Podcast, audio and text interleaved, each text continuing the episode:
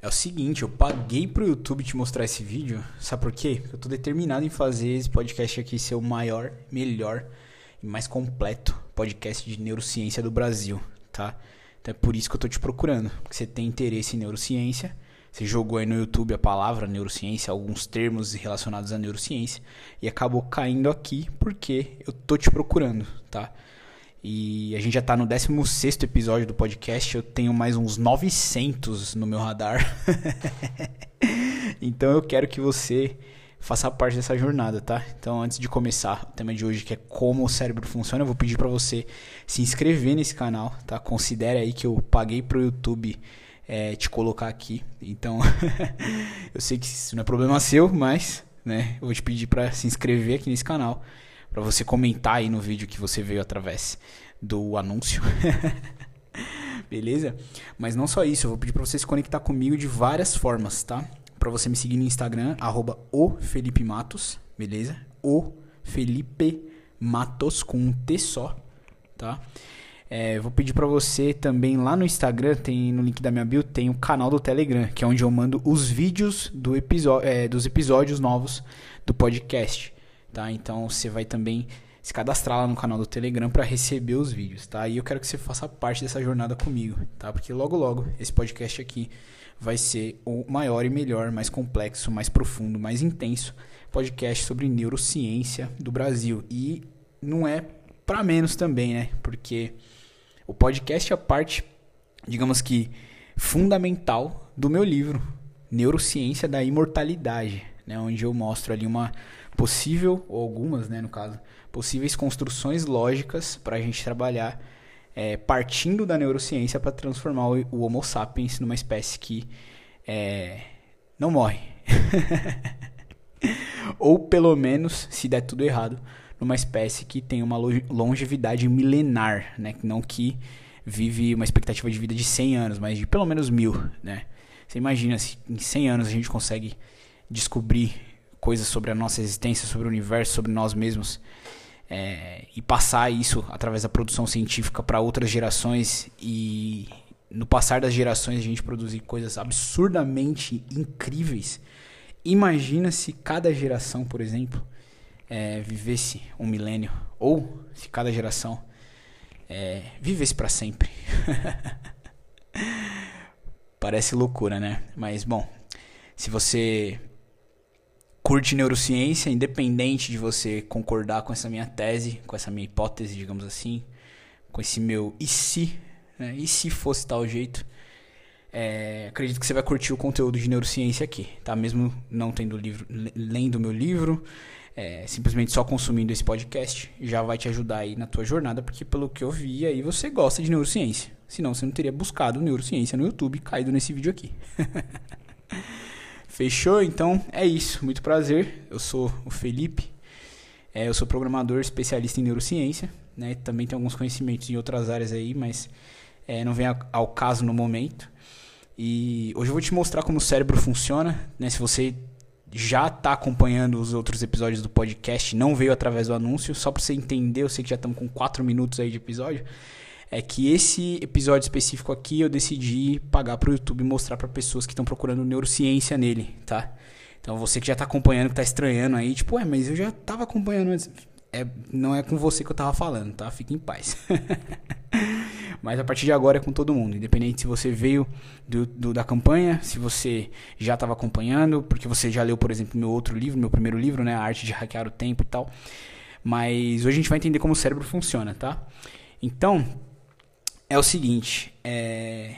antes da gente começar, eu quero dar uma inflada no ego de vocês, dizendo que vocês estão de parabéns, tá? Porque a única coisa que é tão sofisticada no sistema solar, né, no universo, que a gente saiba até aqui, pelo menos. a única coisa que é tão sofisticada ao ponto de estudar ela mesma, né, é o nosso cérebro.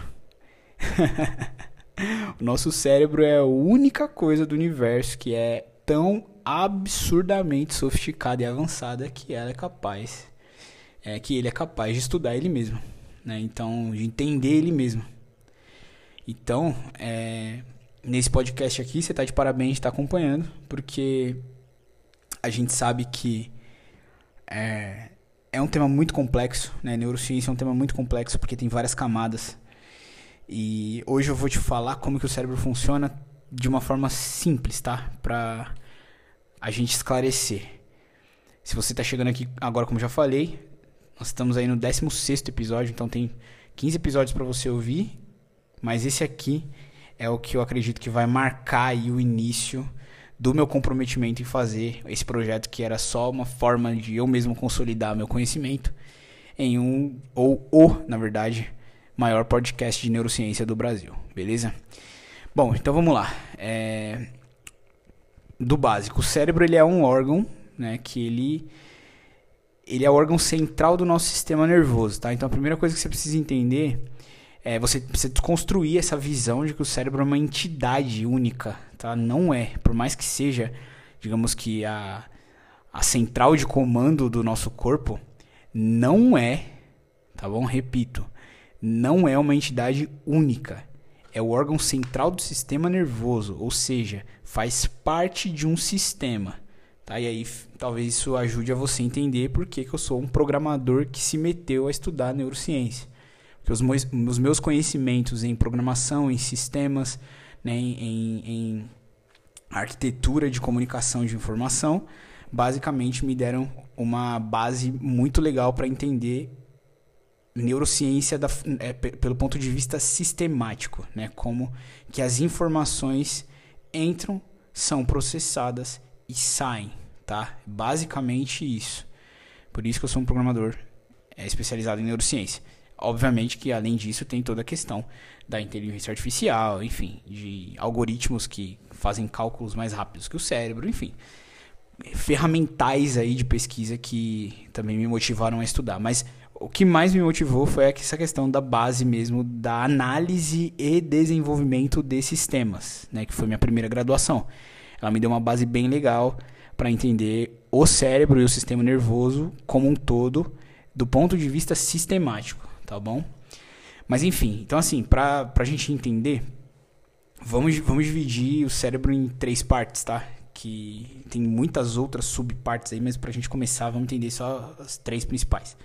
Que é o cerebelo, né? Ele controla a coordenação motora do nosso corpo, desde os seus movimentos até o seu equilíbrio, tá? Então, o cerebelo é a parte que te mantém ali se movimentando e que te mantém equilibrado. É, a segunda parte é o tronco encefálico, que é basicamente a conexão ali do cérebro com a medula espinhal. E é como se fosse uma ponte ali para troca de informações entre o cérebro e os demais órgãos, beleza? Lembra que eu te falei? Separa, né, é, na verdade, desconstrói essa visão, desapega dessa visão que o cérebro é uma entidade única, tá? Ele é um órgão que se relaciona com o sistema nervoso como um todo. Ele é o órgão central do sistema nervoso. Então, tem várias outras é, partes desse sistema que se relacionam com ele. Fechou? É, e a terceira parte, que para a gente falar de forma didática, é o córtex cerebral. Tá? É aquela camada externa que é o que você está acostumado a ver, a imagem que você tem na sua cabeça aí quando você fala de cérebro. Beleza? Ou seja, toda vez que você procura aí o cérebro, uma foto, você vai ver aquela, aquelas camadinhas, né, com os sulcos e tal. Aquilo ali é o córtex cerebral, beleza? É a camada externa, né? Então ela possui ali as células que geram a rede de troca de informações que a gente chama de neurônios, ok? Os neurônios eles são as células que ficam ali no córtex cerebral. E até mais uma desconstrução que eu preciso que você faça aqui, tá? Não tem neurônio só no cérebro, beleza? pessoal acha que o neurônio fica no cérebro. Não, o neurônio, sim, obviamente, fica bastante ali, tem bastante neurônio no cérebro, mas tem, tem neurônio espalhado pelo corpo todo, inclusive até no estômago, tá? Então tem várias pesquisas que indicam que os neurônios eles estão espalhados e é, tudo indica que é daí que vem essa comunicação entre informações sensoriais, tanto para expressar quanto para receber, beleza? Então a gente recebe, né? Basicamente nós como, como um todo, né? Se a gente pensar no, no Homo sapiens como um sistema, o nosso funcionamento, ele basicamente começa no sistema sensorial, né? Onde nós recebemos, recebemos estímulos através dos nossos sentidos. Seja quando a gente vê alguma coisa, quando a gente sente algum cheiro, quando a gente ouve algum som, quando a gente toca em alguma coisa, né? quando a gente sente algum gosto, Enfim, através dos nossos sentidos a gente consegue trazer do sistema sensorial para o nosso cérebro, ou seja, a gente recebe esses estímulos, capta eles, né, e joga eles para o cérebro. No cérebro, esses estímulos são processados, né, onde ocorre o processamento dessas informações captadas através do sistema sensorial. Então, pensando no Homo sapiens como um sistema, a gente começa né, a nossa experiência de, de vivência e de consciência, ou seja, de saber quem a gente é, o que a gente é, saca? Por mais que a gente não saiba sa saber mesmo, mas enfim, a gente tem a noção né, da consciência, do que de, do estar acordado. É, nesse começa nesse sistema, né? Ou seja, dentro do sistema do Homo sapiens começa com um subsistema que é o sistema sensorial, onde a gente capta né, as informações que estão à nossa volta através dos sentidos e joga elas para dentro do cérebro. Essas informações, quando chegam dentro do cérebro, elas são processadas, né? E esse processamento gera uma reação fisiológica. E essa reação fisiológica gera um comportamento. Ou seja, pensando no Homo sapiens como um sistema, é assim que nós funcionamos, tá? Então o cérebro é a parte central disso tudo, por isso que o nosso foco é estudar a neurociência, porque quando a gente entende a parte central, a gente sabe a causa raiz de muita coisa. Muita coisa mesmo, tá? Não é só em relação a comportamento, né? Hoje a gente tem essa romantização da neurociência comportamental, né? Como se fosse, tipo, é, a única faceta da neurociência, mas não é, tá?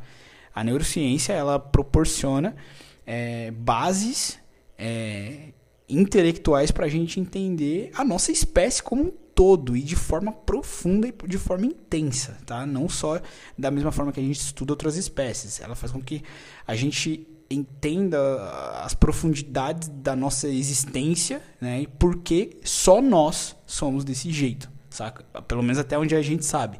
Por que, que só nós temos essa estrutura é, de consciência e de saber o que nós somos, o que o que é o ambiente à nossa volta, de conseguir, como eu falei, usar o nosso cérebro para estudar o nosso próprio cérebro.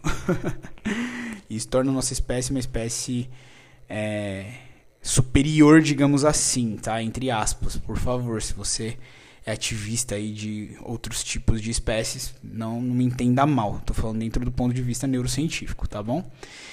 Mas enfim, é, você deve estar tá intrigado, né? Pensando, Tá, mas como que a gente sabe que, que é assim que funciona? Como que, como que eu vou estudar um cérebro? Eu preciso abrir um cérebro? Um neurocientista precisa abrir um cérebro para para estudar, mas aí como que eu vou conseguir estudar se eu não vou precisar, se eu não vou saber abrir um cérebro, nem poder, inclusive, né?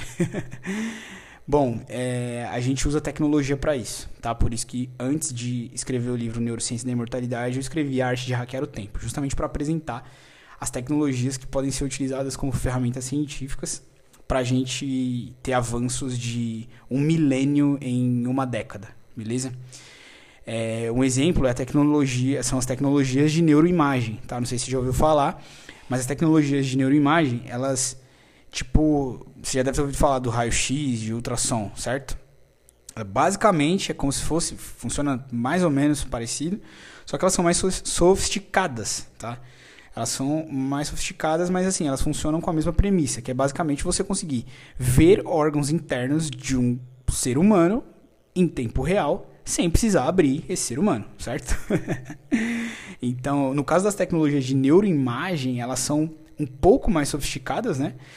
É, porque elas têm ali funcionamentos mais específicos. Vou te, vou te dar um exemplo. O, a, o exemplo da eletroencefalografia, por exemplo. Você já deve ter ouvido falar de EEG. Se você não ouviu falar, pesquise no Google. EEG. O que, que é a eletroencefalografia? Basicamente é uma técnica que se transformou em dispositivos, né, em dispositivos, ou seja, é uma tecnologia que basicamente capta as atividades elétricas do seu cérebro geradas pela comunicação entre os neurônios. Né? Então, quando seus neurônios se comunicam, eles geram ali, digamos que um rastro de eletricidade e a eletroencefalografia basicamente consiste em você botar um eletrodo, né, que é um, um dispositivo que capta sinais elétricos, é, distribuído ali na sua cabeça, alguns eletrodos né, distribuídos na sua cabeça, eles vão captar esses sinais elétricos que os neurônios transmitem quando eles comunicam e converter em dados visuais. Ou seja, essa é uma forma interessantíssima de você ver, de você medir a atividade cerebral, tá? E por mais que a neurociência seja uma, uma ciência recente, né, que tenha acho que 40 anos no momento que eu estou gravando esse vídeo, uns 40 anos mais ou menos, é, a técnica da eletroencefalografia ela nasceu há mais de um século, tá? Porque mesmo que a ciência, né, a neurociência seja recente, os estudos das doenças cerebrais eles são mais antigos. Então a eletroencefalografia ela tem mais de um século aí atuando nessa parte. Mas hoje, com, com a tecnologia computacional que a gente tem, ou seja, juntando a, a eletroencefalografia com a tecnologia computacional, a gente tem avanços absurdos no estudo, nos estudos da neurociência. Né? Por quê? Porque a gente consegue juntar as duas coisas. Né? Então, é, a vantagem da, da, da, eletro, da eletroencefalografia é que ela não é invasiva, ou seja, você não precisa abrir a cabeça de ninguém para ver a atividade cerebral, né? É só você plugar ali os eletrodos. Literalmente a pessoa veste como se fosse um capacete, tá? Depois você joga no Google aí, equipamentos de eletroencefalografia que você vai ver. Inclusive tem, tem alguns que são mais simples, que são tipo umas tiaras que você põe na testa, né? Você não precisa vestir em todas as partes da, da sua cabeça, você põe só na testa ali, enfim. Mas é, o ponto é, juntando essa tecnologia com a tecnologia computacional, a gente abre um campo absurdo na neurociência, que é o, o campo da interface cérebro-máquina, tá? Não sei se você já ouviu falar. Depois você pesquisa BCI, BCI, né? Em inglês é BCI. É, BCI no Google que você vai ver. O que, que, que é interface cérebro-máquina? Sabe esses sinais elétricos que, que os nossos neurônios transmitem, no caso, emitem, né? Quando eles comunicam. Se você capta eles através de um eletrodo e consegue convertê-los em imagem em um computador, você também consegue pegar esses dados e convertê-los em comandos em um computador. E através desse computador emitir esses comandos para qualquer dispositivo tecnológico que tenha um computador dentro dele.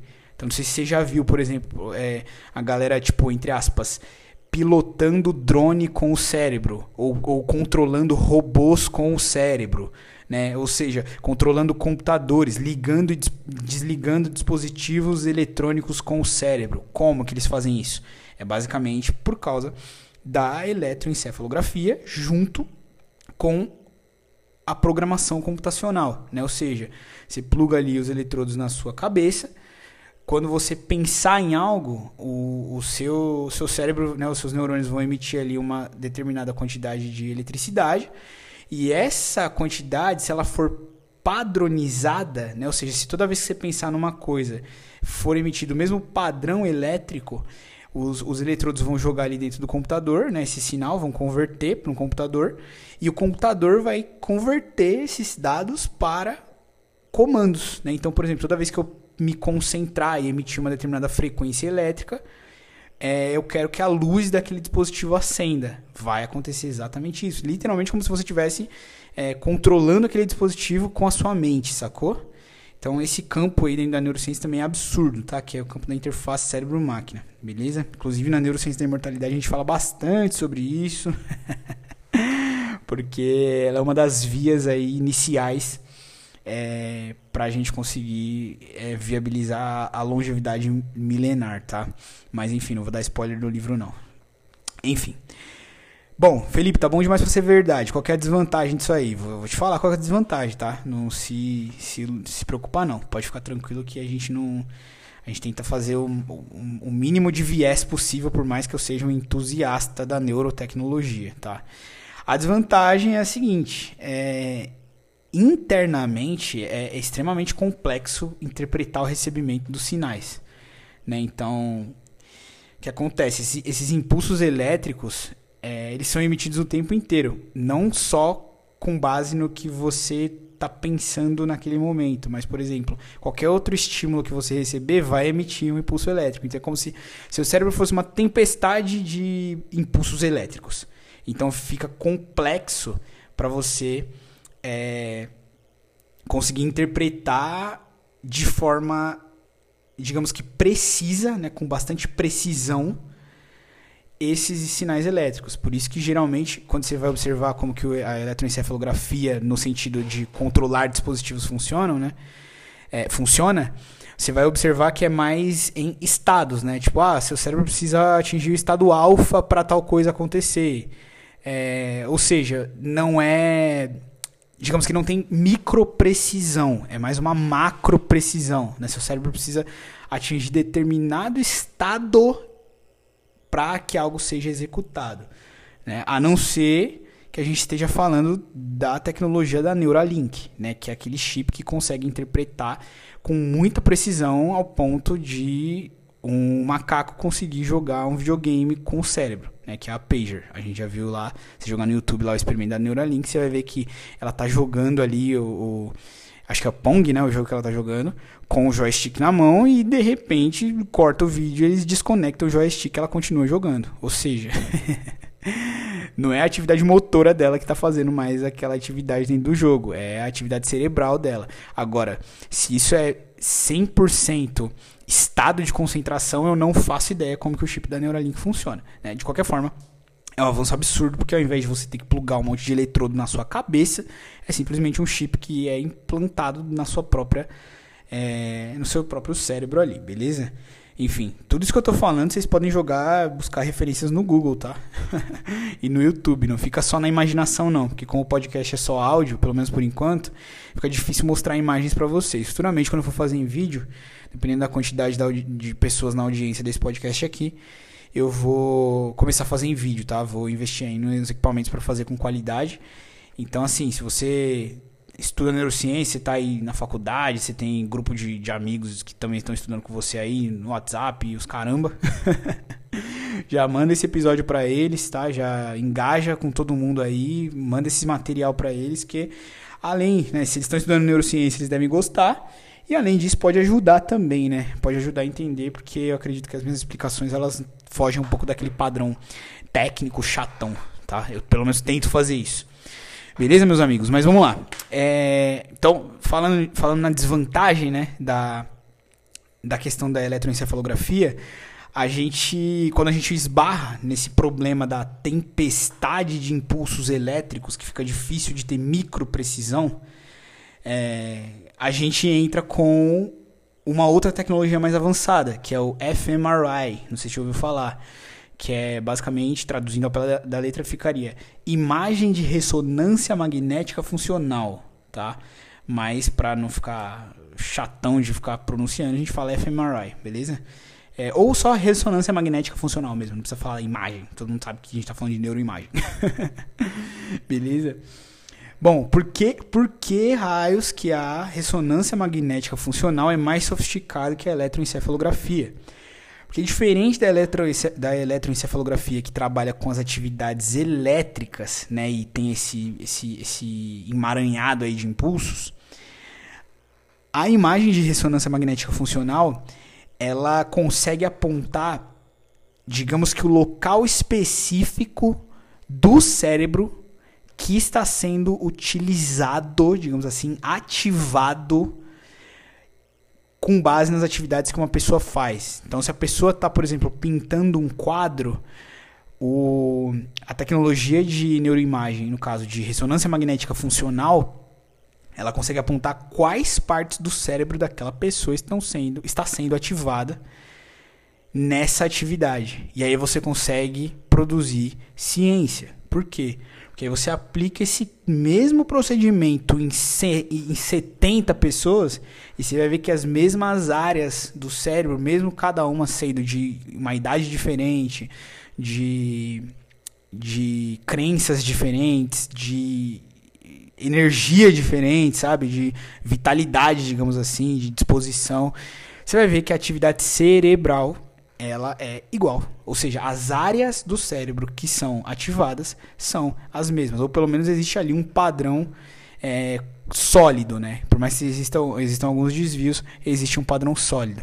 É por isso que hoje o campo da neurociência está tomando aí uma proporção grande, porque as tecnologias que nós temos hoje somadas à tecnologia computacional, tanto as neurotecnologias quanto as tecnologias computacionais, quando você coloca junto para fazer uma pesquisa, para fazer um estudo, para fazer uma análise, você consegue dados quantitativos e qualitativos absurdos que há tipo 30 anos atrás você não conseguia, saca? E tá, mas Felipe, como que a, a, ressonância magnética funcional consegue fazer isso então, já que ela não trabalha diretamente com sinais elétricos? Ela consegue fazer isso, ela consegue ter mais precisão nisso porque ela trabalha com o oxigênio, tá? A ressonância magnética funcional, basicamente, ela consegue fazer essa mágica, né, de saber qual parte específica do cérebro está sendo ativada, porque ela na, na, troca de informação entre os neurônios ali, é, ela consegue medir quais áreas do cérebro estão consumindo oxigênio mais rápido, sacou?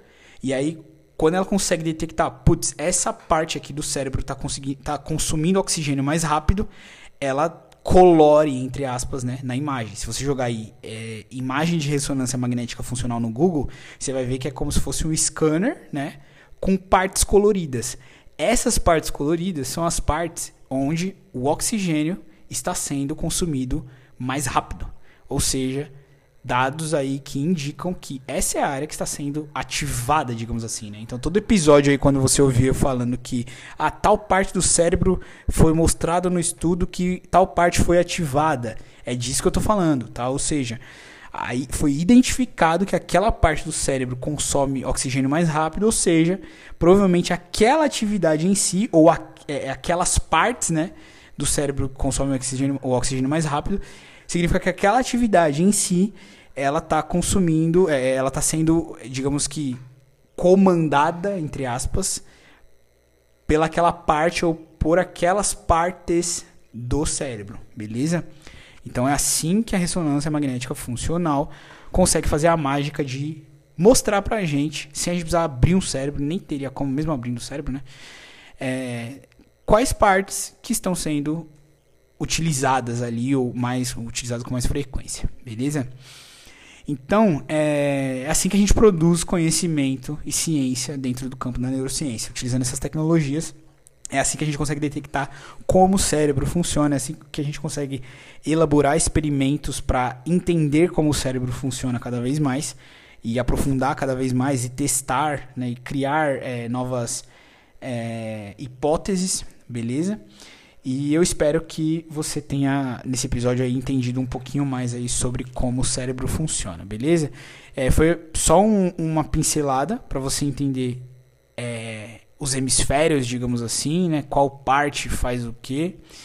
E, e também como que a gente funciona né, como sistema, mesmo entendendo que o cérebro ele é a parte central desse sistema e quais são as ferramentas utilizadas ali, as principais ferramentas utilizadas para a gente ter esse entendimento, para você sacar que não é achismo, tá? É ciência, beleza? Não é um estudo subjetivo, por mais que hoje na internet tenha muita gente falando de neuro, neurociência com atribuição de significado, né? Ou seja, a pessoa observa um comportamento no ser humano e diz que é por causa de tal coisa no cérebro, sendo que não tem dados para provar isso.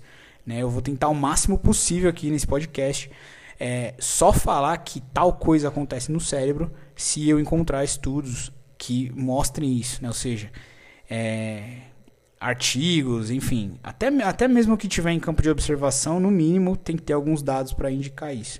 Né? E quando eu não tiver, quando eu for falar algo que é meu campo de observação, assim como eu tenho feito nos episódios passados, eu quero deixar claro isso, tá? Então você vai ver que toda vez que eu falar sobre é, algo que é observação, eu vou falar, deixar, tentar deixar o mais claro possível que é uma observação minha, tá? Na minha visão, toda vez que você ouviu falando, na minha visão é tal coisa que funciona de tal jeito, entenda que é uma observação minha, tá? Que eu não tenho dados que provem a minha observação, mas que eu acho que é um bom ponto de partida. E se você tiver dados que contradigam isso, perfeito. Né? Como eu já falei nos outros episódios, é, a ciência é justamente isso. Né? A gente tentar estar tá cada vez menos errado e não tentar provar que está certo, saca? Então, esse é meu compromisso aí com vocês, tá bom? Bom, novamente, se você veio através da campanha aí do, do YouTube, que eu paguei pro YouTube te mostrar esse vídeo, eu vou pedir para você se inscrever nesse canal, ativar o sininho, tá? Para você receber as notificações. Vou pedir para você ir lá no meu Instagram, arroba o Felipe Matos, com um T só, o Felipe Matos, tá? Você vai lá, você me segue no Instagram. Lá na minha bio do Instagram tem o canal do Telegram, onde eu mando os episódios novos. Todo dia que eu posto episódio novo, eu mando lá, para você também ter um lugar onde você armazena ali os episódios, tá? Então, por favor, vai lá. Eu vou pedir para você é, se conectar comigo no máximo de lugares possíveis e ficar esperto, porque logo, logo a gente vai ter a próxima edição do evento Neurociência da Imortalidade, tá? É um evento online gratuito, só que você tem que se cadastrar para participar dele, para reservar sua vaga. É, e nele eu vou dar, digamos que, uma, um overview sobre o meu livro, Neurociência da Imortalidade. No final dele eu abro ali uma semaninha de vendas, onde você pode comprar ele por um valor mais acessível. Se você já jogou no Google aí, já encontrou e viu que ele é caro pra caramba. pra não censurar o episódio aqui. Ele é caro a beça. e sim, é porque eu não quero que você leia, tá? Porque a partir do momento que você lê, sua vida nunca mais vai ser a mesma. Você não vai mais enxergar o Homo sapiens como simplesmente é, uma espécie, mais um animal dentro do ecossistema. Você vai entender que nós somos, por mais que nós sim sejamos animais, nós temos é, essa vantagem que boa parte da nossa espécie utiliza para acabar com o planeta e acabar com a própria espécie. E você vai entender que essa mesma vantagem que utilizam para destruir, a gente pode usar para construir, tá bom? E vai fazer parte aí de um movimento que eu tenho medo de virar uma seita. Então, por favor, se você está com vulnerabilidades emocionais, procurando um propósito de vida, não leia o livro, porque você vai ter ali tendências a, a começar a enxergar é, o, o conteúdo que eu estou trazendo aqui como um movimento de uma seita, e não é. Eu tenho pesadelos frequentes com tanto a arte de hackear o tempo quanto com a neurociência da imortalidade, ou seja, a série como um todo virando uma seita, e não é isso, tá? É ciência, é a gente buscar é, romper as barreiras e as limitações para que a gente evolua, tá? Simples assim, que é o que a gente já tem feito naturalmente. Só que nós chegamos num ponto onde a gente, por causa do nosso córtex pré-frontal e do nosso estilo de sociedade que a gente tem hoje, boa parte da nossa espécie está usando as nossas capacidades que fizeram a gente chegar até aqui para arregaçar com tudo, para ferrar com tudo, para não falar outra palavra e censurar o episódio novamente.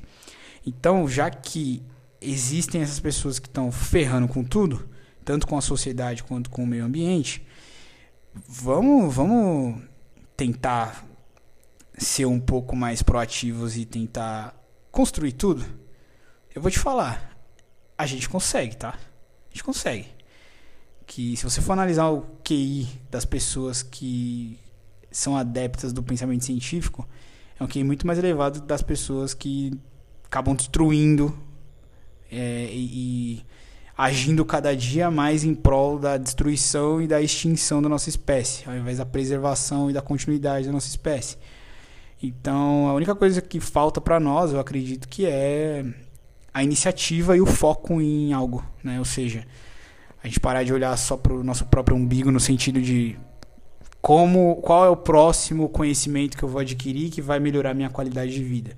Sim, a gente pode pensar assim, mas será que não é legal a gente pensar também qual o próximo conhecimento que eu posso adquirir que pode simplesmente virar o jogo pro nosso lado, pro lado das pessoas que estão tentando construir um futuro melhor ao invés de acabar com o futuro da, do Homo sapiens. Você entende meu ponto de vista? Então, por mais que pareça um discurso de um líder de uma seita, por favor, eu não quero que isso vire uma seita tá? Eu repudio seitas e você tem total liberdade de pensamento para discordar, para não ler meu livro, para não fazer nada do que eu tô falando. Por favor, eu até, eu até, eu até recomendo que você não leia e que não faça nada do que eu tô falando, tá? Só faça se você realmente estiver ciente de que você não tá com vulnerabilidade emocional, que você não vai transformar isso num propósito para te preencher e acabar te levando para um caminho de alienação ao invés de um caminho de crítica, beleza? Porque senão a gente sai do campo da ciência e vai para o campo é, da alienação. E é o que eu mais temo, tá? Porque eu sei que quando a gente fala de assuntos relacionados à, à sobrevivência e à continuidade da espécie, a nossa genética está programada para para deixar a gente maluco e fazer o que tiver que ser feito para preservar. tá bom? E sim, a gente vai fazer, só que seguindo o método científico, tá? Sem ideias é, que não são refutáveis, que não são testáveis, que não são prováveis. E quando tivermos essa ideia, essas ideias, temos que estar com a clareza mental de que essas ideias estão no campo da observação e não no campo da certeza, que não são fatos, são possibilidades de ponto de partida. E aí elaborar as hipóteses, os testes, e se não for, tudo bem, porque a ideia não é provar que está certo, a ideia é tá menos errado, é descobrir o caminho e não provar a ideia. Te vejo no próximo episódio. Forte abraço.